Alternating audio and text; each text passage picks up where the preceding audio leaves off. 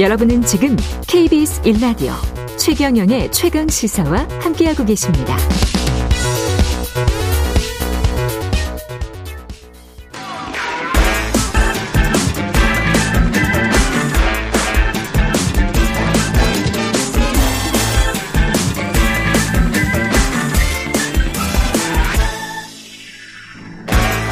네, 한 번 더 뉴스 오늘은 정은정 작가와 함께하겠습니다. 안녕하십니까? 네, 안녕하세요.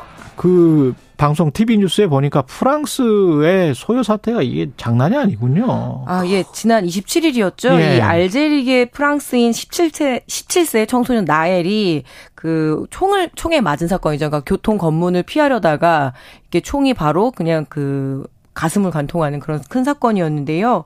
그렇더라고요. 예, 근거리 예. 총격 장면이 그대로 이렇게 소셜 미디어에 등장을 하게 되면서 그 뭐죠 분노가 이제 시위로 그러니까요. 격화가 되고 있는데 방송을 통해서도 많이 보셨을 겁니다. 예, 이 예. 과격한 양상을 이 시위가 뛰면서 체포된 인원이 거의 지금 3천 명이 넘는다라고 해요. 그리고 뭐 약탈부터 해서 건물이 화재가 나고 급기야는 지난 주말에 중국인 관광객들 그 단체 관광버스가 음. 그 벽돌이 던져지고 어, 탈취가 시도가 있었기 때문에 지금 우리나라 대사관에서도 이 폭력 시위가 프랑스 전역에서 폭동 수준으로 관찰되는 만큼의 이 특히 심야 안전에 주의해달라라는 이런 긴급 공지가 나왔으니까 상황이 심상치가 않습니다. 만약에 백인이었으면 그렇게 총을 쐈겠느냐? 이게 네. 지금 시위대 주장은 그런 거 아닙니까? 예, 희생자인 네. 그 나엘의 어머니가 이 경찰은 아랍인의 얼굴을 한 어린 아이를 받고 그의 목숨을 빼앗았다라면서 인종차별 문제를 강력히 제기하고 있는데요.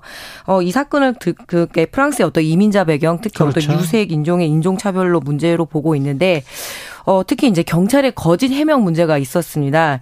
이 나엘이 차를 몰고 와서 이제 경찰관을 향해 왔었다. 이렇게 전혀 그렇게 예, 아니었어요. 그렇게 해서 총을 쐈다라고 예. 이야기를 하는데 그게 아니었잖아요. 예. 그래서 이런 어떤 거짓 해명이 문제가 있었고 이 외신의 보도에 따르면 이미 이 프랑스 경찰들이 그 동안에 어떤 이런 그 과잉 진압 문제 때문에 음. 어, 흑인들이나 그리고 아랍계의 이 프랑스인들이 한 13명이 희생이 있었다고 합니다. 아. 그러니까 아주 축적된 분노라고 이렇게 좀 분석을 하고 있기도 한데요. 예. 네. 어, 결국에는 이렇게 해서 마크로, 마크롱 프랑스 대통령도 어, 용서할 수 없는 일이긴 하지만 이 청소년의 죽음을 이용해서 이렇게 어떤 폭동 수준의 음. 이런 그 일어나는 건 용납할 수 없다라고 얘기를 하고요.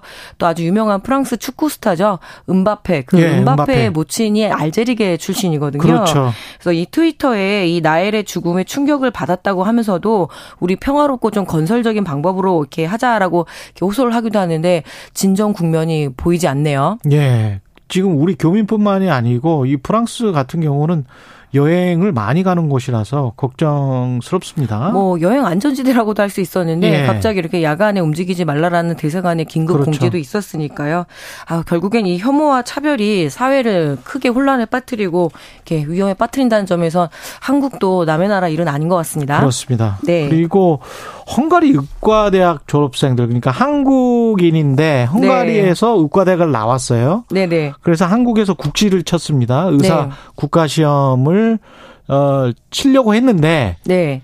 뭐 이 사람들은 치르지 못하게 해달라라고 한국의 의과대학 졸업생들인 거죠? 네. 그러니까 20, 30대의 네. 젊은 의사와 의대생들의 모임이 아. 공정한 사회를 바라는 의사들의 모임, 일명 공의모라고 하더라고요. 예. 그래서 지난해 3월에 이 헝가리 소재의 의과대학을 졸업한 네 어, 졸업생들에게 국내 의사 국가 시험을 치를 자격이 주어져서는 안 된다면서 이 보건복지부를 상대로 행정 소송을 벌였는데 결론적으로 이게 그 소송 자체가 불가하다 그래서 기각 판정은 나왔습니다. 그러니까 음. 당사자들이 아니다라는 거. 거죠. 예. 뭐 일단은 그 문제는 차치하더라도 결국에는 이 의료법에 따르면은 여전히 이 복지부 장관이 인정을 하게 되면은 외국 의대를 졸업을 하고 예. 거기서 의사 자격증을 받고 와서 우리나라의 그 의사 국시를 볼 수 있다라고 얘기를 하더라고요. 의사 국시를 볼 수 있어요. 예, 그런데 이 예. 신현영 의원실에 따르면은 2001년부터 2023년까지 이 외국의 의대를 나온 이 졸업자 중에서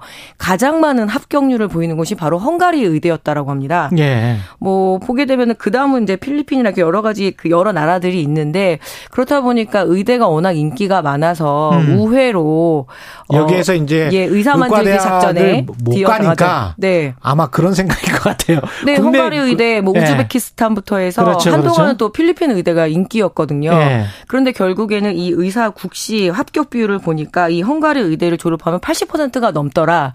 그래서 최근에 합격자들이 이, 예 합격률이 네 합격률이요. 그래서 예. 이 헝가리 의대가 새롭게 또 의대를 보내고자 하는 부모들의 새로운 우회 전략으로 떠오르게 되면서 예 이런 문제들이 계속 벌어지고 있는 거죠. 그 한 해 지금 몇 명이나 그 의사 국가고시를 보는 거예요? 헝가리 어. 쪽 어, 일단은 외, 외국에서 2001년부터 2023년까지 예. 409명의 이 외국 의대 출신의 그 의사들이 합격을 했다라고 합니다. 2001년부터 2023년까지. 예, 예, 예, 그 중에서 119명이 헝가리 의대 출신이라고 하더라고요. 아, 20 20년이 좀 넘는 기간이네. 네. 예. 그래서 어쨌든 문제는 이미 합격을 했다 119명은. 예, 예.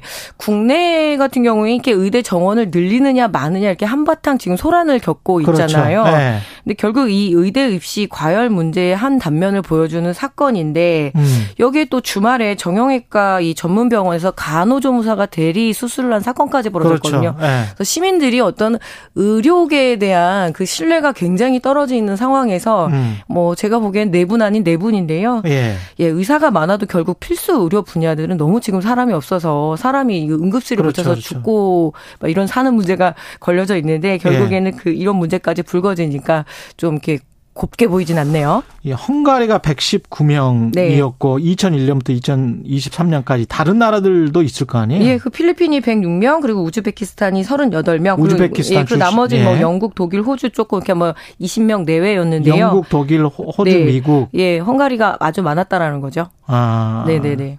그래서 그쪽의 의과대학 출신들이 그런데 이제 영국이나 독일이나 호주나 미국과 관련해서는 또 그쪽에 미국 의사는 또 인기가.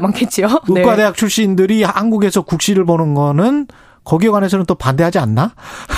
여러 가지로 지금 문제가 있더라고요. 어쨌든 커리큘럼상 네. 문제가 없으면은 국시 자격을 주긴 주는데요. 그렇죠. 예, 헝가리에서 한국 학생들 시험에 또 합격을 네. 했다며. 네, 네. 그러니까요. 자격이 없다라고 할 수는 없는데 네. 아 결국에는 이 의료의 문제가 계속 지금 하루라도 안 이렇게 뭐죠 인구에 해당되지 않는 날이 없는데요. 그렇죠. 예, 좀 어떤 의사 양성의 과정 그리고 이런 입시 과열의 문제 좀 여러 가지로 생각해 볼 거리인 것 같습니다. 예, 지금까지 한 번 더 뉴스 정은정 작가였습니다. 고맙습니다. 네, 고맙습니다.